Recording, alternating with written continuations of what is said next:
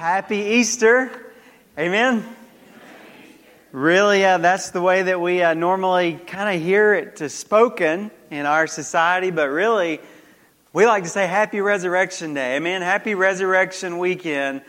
We are so glad that you're here to celebrate. Uh, you know, this isn't necessarily the weekend that Jesus' death, burial, and resurrection happened uh, in the same sense as we celebrate our birthday. In fact, the, the day changes kind of every year, but, um, but this is the day, this is the, this is the weekend that Christians all over the world have set aside to remember what Jesus has done for us. So we're so glad that you're here to join together with us in that. If you've been here for uh, 10 years, if you're part of our church family, if you've been here for a few weeks, maybe this is the first time you've ever been, we want you to know whoever you are, you're welcome here. Amen?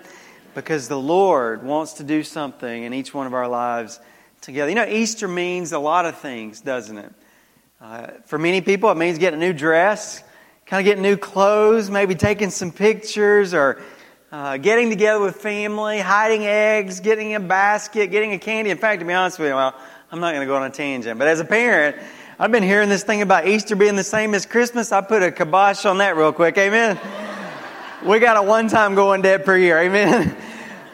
But I digress. Easter's a lot of things, a lot of fun things, a lot of good things. Being off work, being off school, kids, amen. Easter's a lot of good things, a lot of fun things, but I'm glad that you came to church today to remember why we really celebrate Easter. It involves all of those things, but it means something much, much more significant than just those things. And just as that video that we saw at the very beginning of the service kind of helped remind us, the Bible says that God came into this world. God came as a human being. His name is Jesus Christ. And He lived a perfect life. And He died a cruel, terrible, horrible death on a couple of pieces of wood that we call the cross. The cross Crucifixion is one of the cruelest forms of punishment and torture that mankind has ever come up with to hurt one another. You can see some of the images on the screen of some of the story that happened as we read the crucifixion story. Jesus there praying in agony in the garden, knowing as God that, that these things were about to take place. But as a human being, as a real man, 100% God, 100% man, knowing as a man that these things were going to be almost unbearable to handle. We see about his trials, his Roman trial, his, his trial before the Jewish leaders, his flogging or his scourging. And what that means is that they would take someone, as you saw that picture of him uh, leaning down over a post, and they would take uh, kind of what we've called in more modern times a cat of nine tails basically a, a, a, a whip that would have straps of leather, that would have pieces of pottery, broken pottery, or rocks that would be placed within those straps, brought across a man's back to beat him literally within an inch of his life. And then you saw the image of Jesus being nailed, his hands and his feet being nailed to the cross. And then I almost want to apologize for the image just before this where you saw Jesus on the cross. I mean, really, it's almost unbearable to see, isn't it? It's almost too much. It's almost distasteful to show in, in public. But really, we show you that image because that is really a great picture of what really happened. Jesus really died. He really shed his blood. He was really beaten.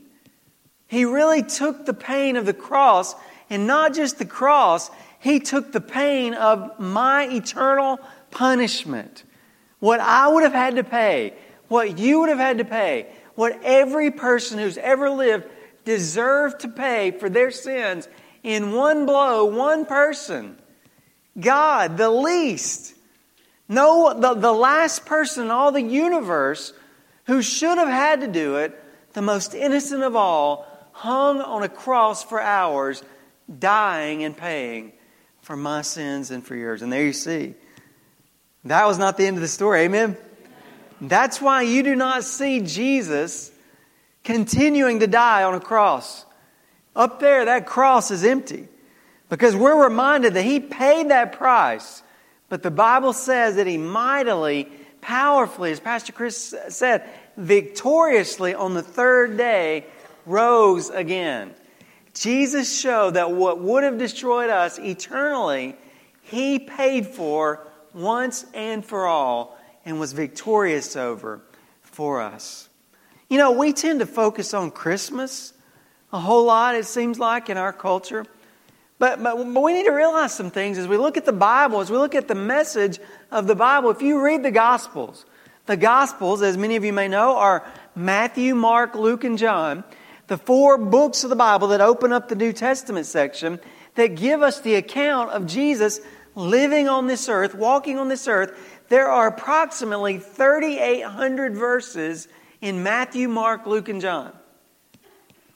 Out of those 3,800 verses, approximately 180 verses are devoted to the birth of Jesus.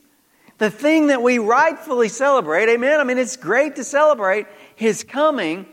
But the thing that we celebrate typically more than any other, the Bible devotes about 5% of the Gospels to that message. Now, listen to this. When we look at the last week of Jesus' life, that talks about his suffering, that talks about his death, that talks about his resurrection, approximately 1,300 verses out of the 3,800 verses in the Gospels are devoted to the last week of Jesus' life. Almost uh, more than a third, almost 36% of all the material that we have in Matthew, Mark, Luke, and John are devoted to the last week of Jesus. In fact, if you look at the book of Mark, almost 40%, almost half of the book of Mark is devoted to the last week in Jesus' life, six chapters out of 16 chapters. If you look at the book of John, almost 50% of the book of John, 10 of its 21 chapters are specifically talking about what we have been celebrating over the last week together as Christians all over the world.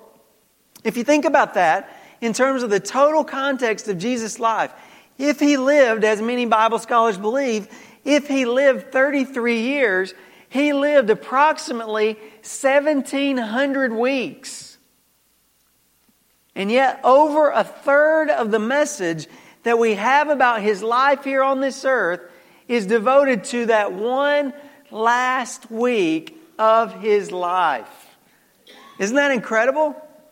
Doesn't it begin to say to us that there is something about what we have been observing over the last week, what we call the Passion Week, what we call Holy Week, what we call the last week of Jesus' life, however you want to put it, there is something about these days that are critical to us understanding what God wants us to know in our relationship with Him. In fact, many have referred to the cross as the hinge of history. Everything before the cross was really building to the cross, and everything since the cross is really lived in light of, in the shadow of the cross, because of what happened on the cross. As we think about all that, as we look at those images, we think about Jesus suffering in the garden. As we think about his trials, we think about him being spat upon. Read, go back and read those passages in Matthew 26 and 27, just to give you an example in the Gospels. As we read about Jesus being beat up by a legion of brutal soldiers, could have been as many as 600 men. If you've ever been in a locker room where boys um, uh, abuse or, or, or mistreat another young man, that is the image of what Jesus. He was beaten across his back. He died upon that cross. He struggled for every breath. He felt the pain of all that we had done coming upon himself. As we think about that, I want you to have this thought. He did this for me. That is what the Bible says, and that is what I want to focus on with you together today. The Bible says, as we look at that story and the incredible price that He paid, God did that for you. And we're going to look at Luke chapter 15 in the Bible. If you have a copy of God's Word, you can turn over to Matthew, Mark, Luke. It's the third book in the New Testament. If you don't have a copy of God's Word, you're welcome to follow along on the screen. But as we think about, as we celebrate Easter this weekend, I want you to understand that God did that, all of that, and more than what I've just described. God did that for you. And I want to read Luke chapter 15, verses 1 through 7. It says, Now all the tax collectors and the sinners were coming near him, coming near to Jesus to listen to him. Both the Pharisees and the scribes began to grumble saying, This man receives sinners and eats with them. And Jesus heard what they were saying. He heard those religious leaders and their heart, their attitude, their comments about these sinners who were coming to be with Jesus. So Jesus told them this parable, saying this What man among you, if he has a hundred sheep and he has lost one of them, does not leave the 99 in the open pasture and go after the one which is lost until he finds it. When he has found it, he lays it on his shoulders, rejoicing. And when he comes home, he calls together his friends and neighbors, saying to them, Rejoice with me, for I have found my sheep which was lost. Jesus says in verse 7 I tell you that in the same way, there will be more joy in heaven over one sinner who repents than over 99 righteous persons who need no repentance. First thing I want to point out from these verses is this, and, and by the way, it's good news because some of us wonder about this. Some of us maybe haven't been in church as much, or maybe, maybe you have been in church, and because of the emphasis of some churches, maybe you've never heard this message. But, but write this down. The Bible teaches us in Luke chapter 1 or Luke chapter 15, verses 1 and 2, that God cares. God cares about real people like you and like me. Now, I say that God cares about real people. If you read the Bible, the Bible says God cares about how many people? God cares about all people, okay? So if you read the Bible, we see that God cares about everybody. But the reason I say it that way is because most of us, and I think that's the emphasis that Jesus is giving in this passage as he tells this story, most of us, when we think about God, and we, when we think about who God relates to, when we think about who God accepts, who God's okay with, who God's pleased with, when we think about that, we typically think about perfect people. We think about religious people.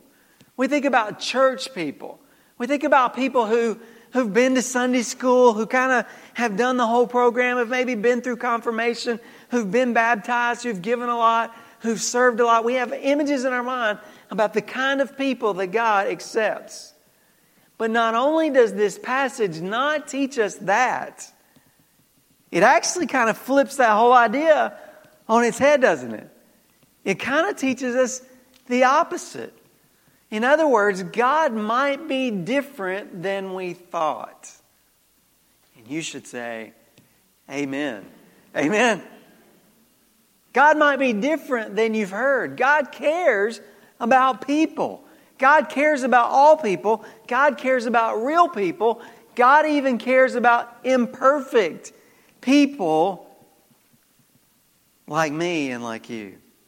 Look at verses 1 and 2 again. It says, Now all the tax collectors and the sinners were coming near him, coming near to Jesus to listen to him.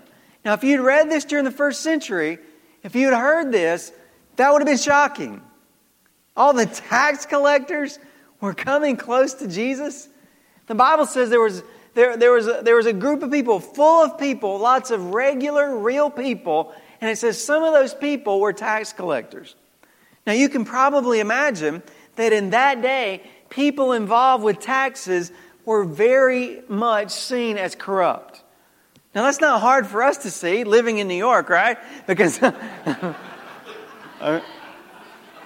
Enough said, right? And I'm sorry to bring up taxes during this time. Amen. By the way, if you haven't paid yours yet, it's coming, all right?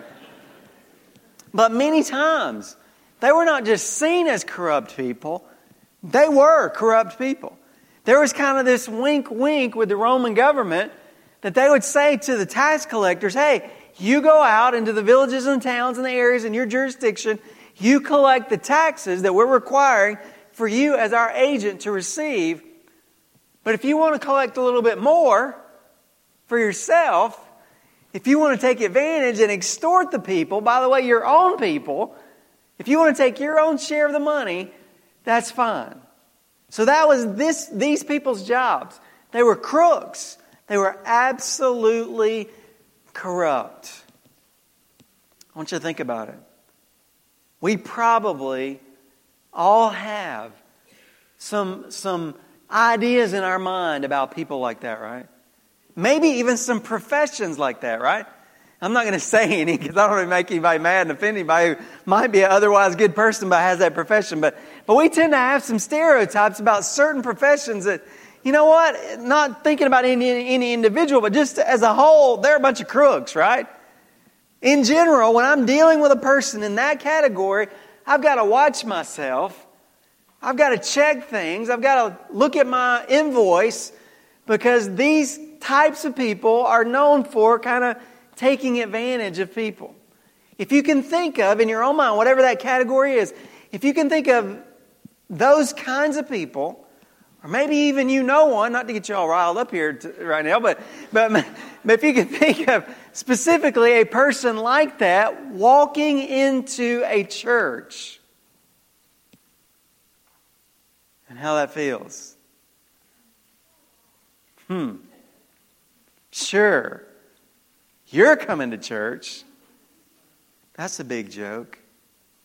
If you could imagine that, you begin to get a little bit of the image of the story that Jesus was telling in the context in which he was telling. And then, and then it just says, those people, probably the worst of the worst. I mean, if anybody, you know, showed up, the tax people showed up, they're coming, trying to get close to Jesus, who is supposed to be a God man, a godly man, a spiritual man, and then all the rest of those sinners.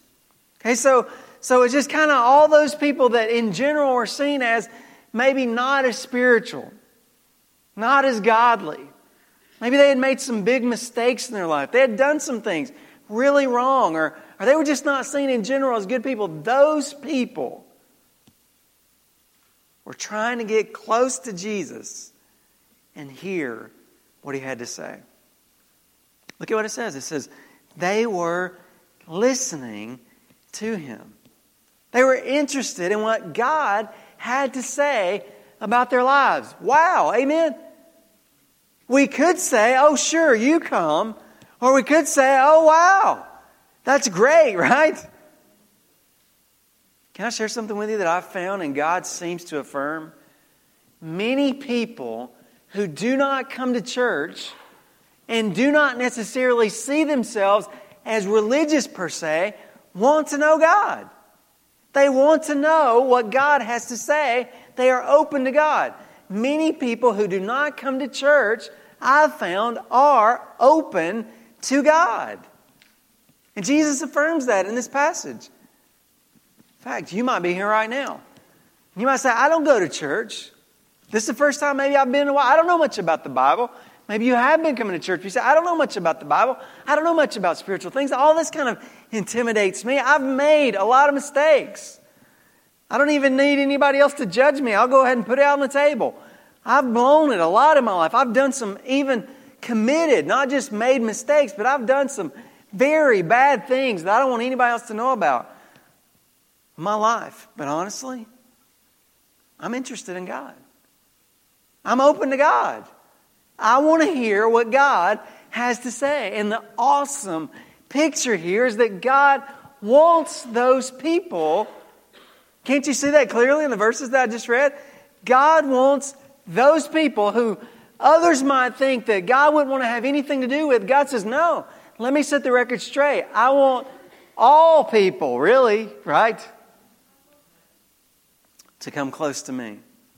Now, that doesn't mean that God ignores our sin that's in our lives, but it does mean that there is no sin that can keep us from God if our hearts are open to Him. Friends, this is good news on Easter. Amen? This thing that Jesus did in coming into this world, in dying on the cross, He did that for you. He did that for me, no matter what you've done in your life. Whether this is the first time you've ever been in church, whether you've been here for a few weeks, or whether you've been here for 15 years. The Bible says no matter who we are and what we've done or how other people might feel about us or judge us, God cares about real people like you and like me. And He died on the cross for sinners like us. If we will come to Him and respond to His message. Isn't that good news? Amen? In fact, did you know? That's what the Bible calls God's message. The Bible calls God's message, you've heard of, of it as the gospel. But actually, we're speaking King James when we say the word gospel. The word gospel is Old English. It's from hundreds of years ago. Now, we use it as kind of a technical term, but many times I don't use the word gospel. Not because it's a bad term, but because we don't get the full sense of it. The word gospel is, is Old English for good news. And it is really a translation out of the, if you read the original language in which the Bible is written in the Greek language, the word literally says God's message that we share with one another and with the world is good news. Isn't, isn't that telling about God? That God says the emphasis for my message to you is that it is good news for you. Praise the Lord. But unfortunately, not everyone is happy about God's concern for real people. Do you see it in this verse? We see some very religious people watching what's going on. So get the image. We're having a meeting. Jesus is there. He's walking on this earth. He comes, and these people who've done wrong are trying to come in and listen to Jesus.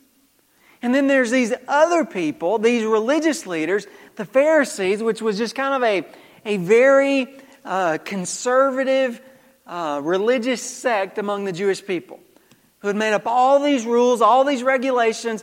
They were very religious people. They would have been seen by their people as very spiritual people, not by God. They were very religious people. They were very churchy people. They did a lot of religious activity. Then there were the scribes. Now, these were the people before had this, the printing press who, how would you get a Bible? How would you get a copy of God's Word? They were people who were given the assignment in their life to very meticulously transmit the Word of God from generation to generation. And by the way, they did an awesome job. But imagine there was anybody that knew the Bible, it was who? The scribes. I mean, they had looked at it and they had written it and they had turned the pages, and even when their mind was going blank, they were still writing, they were still seeing. That was their job in life. These were, these were the super spiritual. These were like the people that we would look up to. Those must be God people. When those people saw real people who needed God coming to God, they didn't like it. They didn't like it at all. They claimed to be God's people. Actually, more than that, they claimed to be God's representatives, and they thought of themselves as very cleaned up. And they could not believe that Jesus, if he was truly who he was claiming to be, that he would relate to sinners like all these people that were coming in. You know what the funny thing is? If you read Luke 15, 16, and 17, you know what the funny thing is? It's not funny, it's actually kind of sad. But from, the, from our perspective, looking at the Pharisees and looking at the scribes as very self righteous religious people over the next couple of chapters, Jesus deals with the fact that those people who thought they were so cleaned up were actually pretty big sinners themselves. They may have had the worst of all sins pride. They were ungrateful to God. Jesus is addressed, you can, I'm not going to go back and look at each of the verses, but you can look at the teaching that Jesus gives after he gives this teaching that we're reading right now. They were ungrateful to God. They were greedy people. They were materialistic people. They were self focused. They were not people of integrity, which means they were one way in public, but they were another way at home. And maybe, worst of all, except maybe only second to pride, maybe worst of all, they were blocking other people from coming to God. That should be what is shocking to us. Amen. How dare anybody keep anybody else from coming to God? So Jesus tells them a few stories. The word that's used here in the Bible is the word parable. When you see that word as you're reading the Bible, the word parable just means an everyday life story that teaches us spiritual truth. So Jesus was a very simple teacher in the sense of he wasn't trying to be complicated. He wanted us to understand his message, so he gave us a simple message that we could understand that had profound spiritual truth behind it. And as he does that, he shows us that this thing that we're celebrating this weekend, Easter weekend, God did that for people like you and people like me. Let's read verses 3 and 4. It says, or we'll reread it. It says, So he told them this parable, he told them this story. What man among you, if he has a hundred sheep and has lost one, one out of a hundred sheep, what man among you does not leave the 99 in the open pasture and go after the one until he has found it? God cares about people. God cares about real people like you and me. But the Bible tells us here in verses 3 and 4 God sees our lives and He sees that we've lost our way in life. That's emphasized several times in chapter 15. We're not going to read all of chapter 15, but I think I've already mentioned to you that Jesus not only tells this story, the parable of the lost sheep, he tells a second story, the parable of the lost coin. He tells a third story, the parable of the, many of us have heard this story, the parable of the lost child or the lost son. We call that the prodigal son the story of the prodigal son. He tells three stories in this passage in response to that attitude by those religious, self righteous people.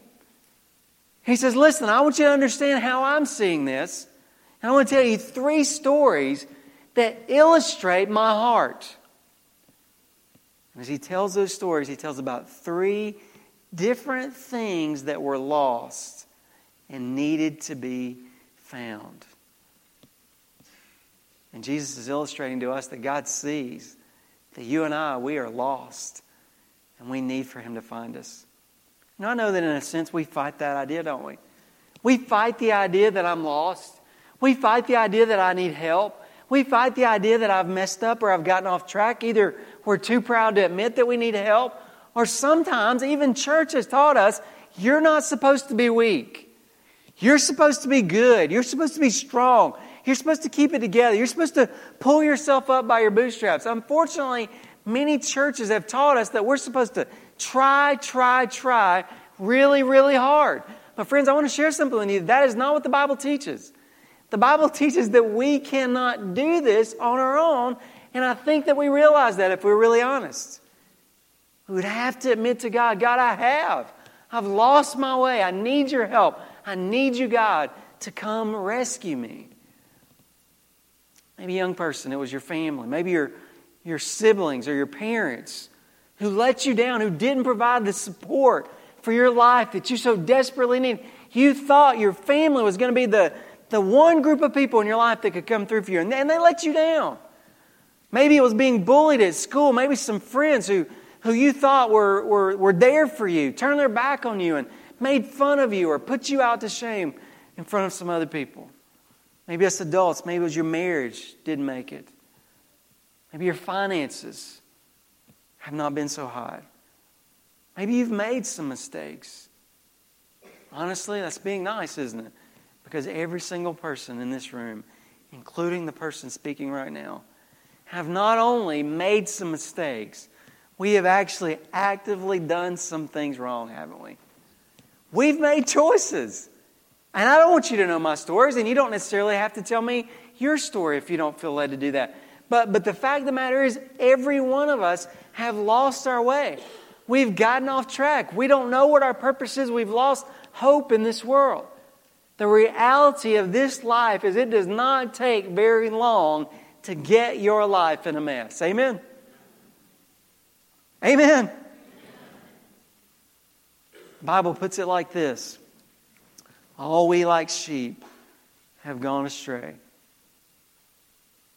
From what I've heard from people who herd sheep, sheep are pretty dumb. And you know, I don't think God's saying this to us in a derogatory way, but I think just the reality is we're like sheep. If you let us go, we're just kind of wandering around bumping into wolves. Amen? Getting off track, getting away from the herd. The Bible says all of us, every single person within the sound of my voice, all of us, like sheep, have gone astray. Each of us, do you hear the individuality of that? Every single one of us have turned to his own way. Sometimes getting lost is not the direct fault of our own. Listen, friends, if you put your car outside, especially in the North Country, and just let it sit, if you do not act upon your vehicle, it will rust, right? That is the way this world works. But we do act upon a vehicle, and it rusts, and it gets in ditches, or it goes over cliffs. The Bible says whether it's through fault of your own or no fault of your own, we live in a messed up world. We live in a messed up body. We make wrong choices without God's help. We all find ourselves far away from God and needing Him to rescue us. And to be honest with you, it's actually worse than that. I mean, we can see that from a practical standpoint. We can see, yeah, I've messed up. I mean, I mean, really, don't we feel the temptation? Just, I think I'm just going to go to the casino and just kind of kill a few hours, and the next thing you know, you're losing your house. Amen? I don't really care what anybody thinks. I'm going to go have a few drinks. I might even have a few extra drinks. And I think I can handle it. And the next thing you know, you're getting a DUI. Man, it is so easy to get our lives off track. And we see that practically in those kind of ways. But, friends, the Bible says it's actually more serious than that. We can understand on some level that we're lost. We can feel that. We can we can, uh, we can relate to that. But the Bible actually says there's a spiritual lostness that we have, that we have wandered away from God, that our sin has caused a separation between us and God, and we can't have a relationship with Him. On our own, we can't do that. And so if we die like that, we will be lost and separated from God forever and ever. That's what the Bible says. But the good news of Easter is God sees that. God knows that's where we're at. God cares about that. And that's why we are celebrating this weekend. God knew that we needed rescuing, God knew how to rescue us. Friend, God did this. He did it for you, and He did it for me. The reason for Easter is not my mama cooks really good, even though that's a nice part of it. Amen? It's not getting a pretty dress. It's not getting, you know, a nice basket or, or hunting for eggs or, or being out of school for a few days. All those are, some of those kind of things, we're not trying to um, minimize every special thing that goes around a holiday. Some of those things say we're celebrating. We're doing different things because we're celebrating. But we don't need to forget the main reason for Easter is because we are lost. And God sees that and He cares about that. Friend, He did this for you. I want to show you in verses 5 through 7 how passionate God is about that. God finds great joy in coming to our rescue. Look at verses 5 through 7 again. Let me back up to verse 4. Jesus, Jesus said, What man among you, if he has a hundred sheep, has lost one of them, does not leave the 99 in the open pasture, go after the one which is lost until he finds it? Then in verse 5, when he has found it, he lays it on his shoulders. Get that picture. And by the way, this picture is of who? Who's the shepherd? It's Jesus, isn't it? It's God. When he has found it, he lays it on his shoulders, rejoicing. And when he comes home, he calls together his friends and his neighbors, saying to them, Rejoice with me, for I have found my sheep, which was lost. I tell you, Jesus says, that in the same way, that same level of rejoicing, there will be more joy in heaven over one sinner who repents than over 99 righteous persons who need no repentance. There's really two things that stick out in verses 5 through 7. Write these down God rescues, and secondly, God rejoices. We're lost, and God is willing to seek us out, to find us, and to rescue us.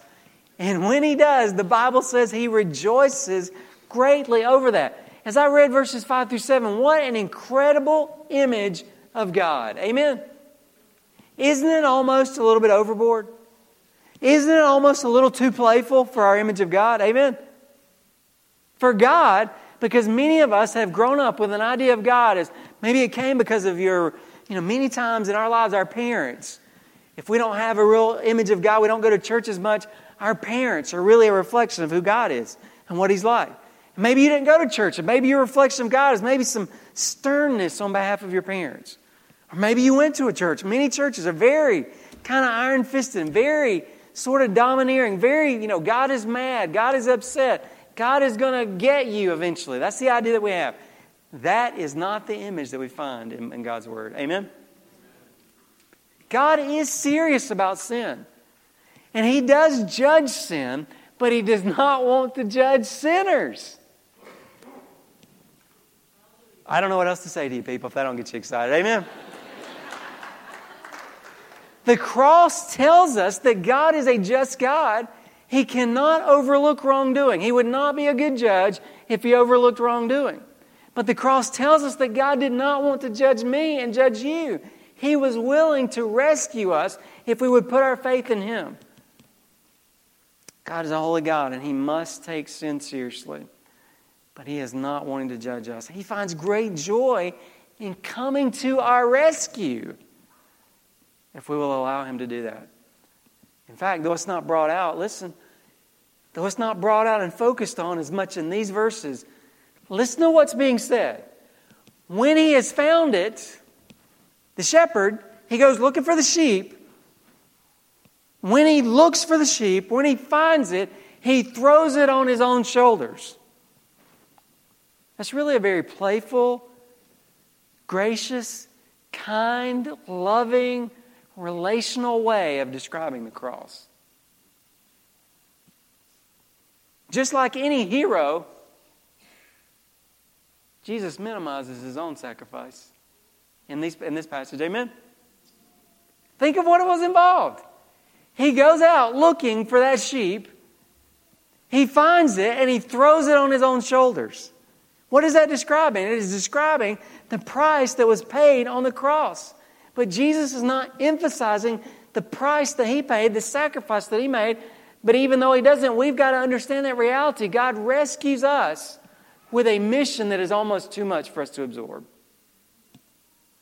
That shepherd going out to find that sheep, if you and I and me as his sheep, if we were going to be able to come back, he had to go to the cross. That was the price. He did that for you. But the point in these verses is not the price of the rescue. The point is that when God rescues, He rejoices. He rejoices greatly. Look at what He says. It lays, He lays it on His shoulder. What a tender picture of Father God. Amen. He lays me on His shoulders. I am helpless. I am lost. I'm afraid. I don't know what to do. And God comes and grabs me and rescues me. He calls his friends and neighbors.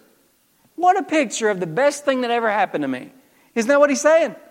This is the best thing. By the way, don't forget, he just found a sheep. He said, What man of you, if you lost one sheep, would not go out? And I think probably that was some hyperbole.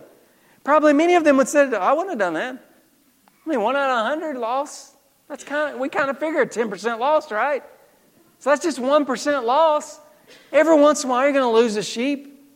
But Jesus says when He finds one of us, if there were a hundred of us in this section right now, and one of you was lost, God would go to all that great effort to rescue you.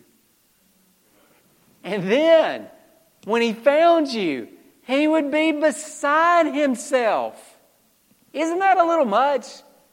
Isn't that a little overly playful? I'm, I don't know if I'm comfortable with God being that.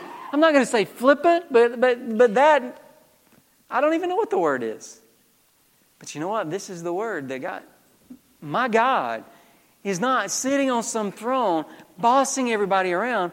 My God, your God, the one who gave his life for you, was willing to come into this world and to fight a battle for you that you could not fight.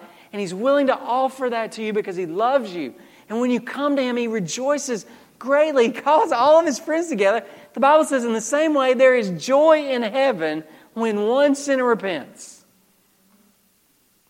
If one of us in this room right now were to say, Dear God, I need you. I know I need you, God. I have gotten far away. I didn't think you cared about me. I didn't think you'd allow people like me in the room in your presence. But God, I need you, and I give my life to you, and I accept this wonderful gift that you've offered to me. You know what the Bible says? There is joy in heaven. I share with people when they receive Christ as their Savior. Right now, the balloons are dropping, the kazoos are going off, the band gets going. Everybody says, Oh, okay. Somebody else just came to the King. Praise the Lord. And all of heaven rejoices. Isn't that an incredible image? The thing that makes heaven stop and pay attention and celebrate is one of us sinners, like you and me, giving our life to Him. By the way, do you see that He kind of pokes at those religious people? He says, There's a lot more rejoicing in heaven over one of those bad sinners that you don't like coming to God than there is over 99 of you that think you're right with me, but your heart is far from me. Friend, God does not just make space in it. Listen, there are many of us who would think about it like this. Okay, maybe God will maybe God will kind of let me be on the back row or he'll just let me squeak in. Friend, God does not just make space for you out of his kindness. He's looking for those perfect, all put together people. He's not just doing that and letting a few of us dirty, rotten sinners, messed up people come in. The Bible says that it is people like you and me that He saves. Rescuing lost sinners brings God great, great joy. And if anything, He would say to those self righteous, religious looking people, you need to come the same way they did. You need to realize that it's not your devotion to a set of standards, it's not the amount of money that you give, it's not the amount of time that you serve, it's not the amount of prayers that you say. Not to say, listen, some of you take that all or nothing. It's not to say that giving, serving, praying are not good things. But they are certainly not on God's top priority list. God's top priority is rescuing you and me. And then, when we're rescued, man, I want to pray because I want to talk to my God. Amen? Then, when I'm rescued, man, I want to give because I want to contribute to God's work. I want to serve because I want to be a part of what God's doing. I, you know, I want to read God's word because I want to understand my Lord better. See, do you see the difference? Those activities do not make us spiritual. In fact, in some regards, they can be dangerous because they sort of anesthetize us to God's work. We think we're spiritual when really our hearts may be far from God. So, really, God kind of corrals us all, doesn't He? Every single one of us. He did this for you. That cross that we saw Jesus hanging on just a few moments ago on that slide, He did that for you, friend.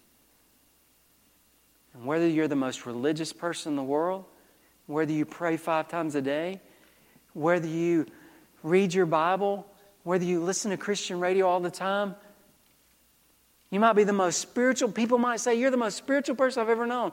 But you know in your heart, I don't know God. Maybe even that you've been faking spirituality because you don't know God. So, to that person, maybe you grew up in church, maybe you've been at New Hope for a decade, but you would say today, I have never given my life to Jesus Christ. Maybe you're somebody that, you know what, you would say, hey, everybody would identify me. If they heard I was at church right now, they'd say, really? You went to church? I mean, I'm just one of those people, you know, that, that people kind of joke about.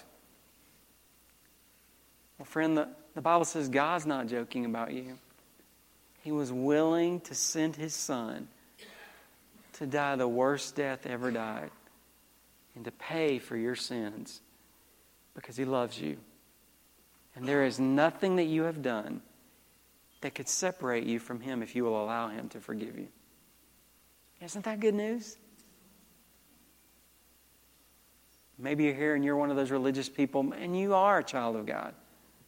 But you know you've kind of stepped in the wrong direction. And you've, you've quit emphasizing the heart part, and you've been emphasizing the outward part. And God's speaking to you. You're blocking some people from God. Your attitude, your pride, your arrogance at work or in your family. Friend, listen, God is rescuing you because some of us are going to be sitting across the table from family members who need the Lord in the next few hours. And you can either draw people to God or you can drive them away. I want to be drawing people to God. Amen. Would you ask the Lord, Lord, search my heart?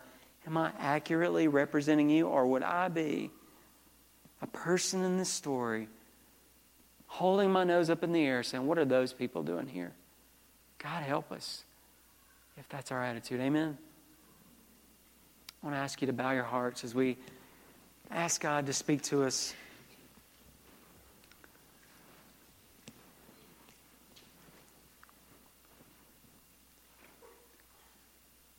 We showed you some of those images earlier because we want you to think about this.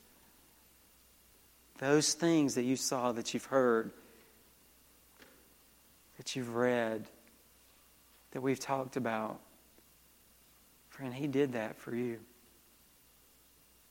And He loves you so much that He was willing to pay that price for you.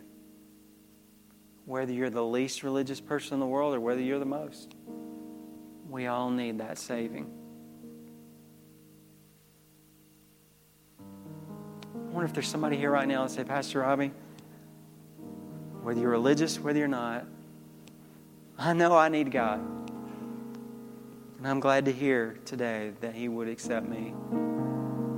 And I want to give my life to Him. Would you lift up your hand? Anybody willing to say that? I want to give my life to Christ.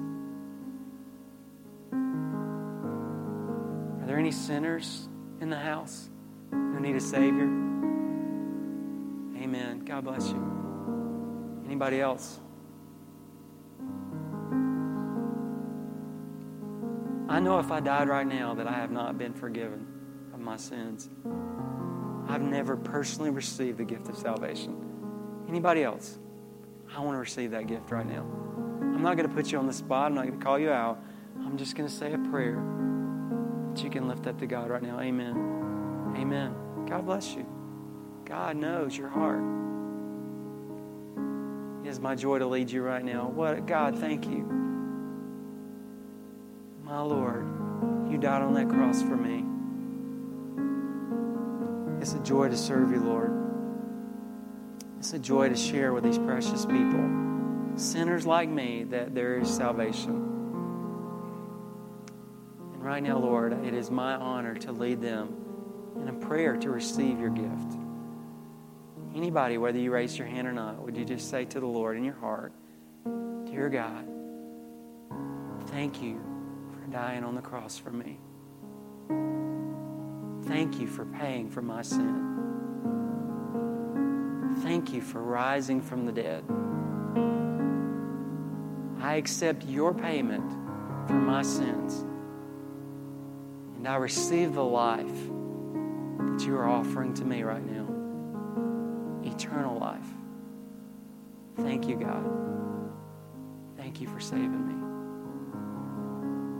Congratulations, dear friend. The kazoos, the balloons, heaven stopping and looking down at Queensbury, New York, and saying, There's one, there's two, there's three, or more given their life to me. They're, they're the ones I died for. Oh, I rejoice. God would just say to you, Well done. I love you. I have a purpose for you. I want to grow you. I want to teach you. You don't even have to worry about any of that right now. Just rejoice that your name has been written in the Lamb's Book of Life. While they're rejoicing, if there's anybody here that would say, you know what, I've, I've had a moment like that in my life, but I've moved away from God. And I need to ask God to forgive me, to cleanse me of that attitude. Honestly, I'm kind of arrogant against some other people. I look down my nose at some other categories of people. I ask God to forgive me of that. That is not an attitude fitting of His child. Thank you, Lord, for your children that are listening. God, that are growing. I pray that we will never be the same after this Easter because we saw our Lord hanging on that cross. We realized the price that was paid. And now we want to live in resurrection power. This is our earnest prayer in the precious, powerful, overcoming name of Jesus Christ. Would you say it to, together with me? Amen. Amen.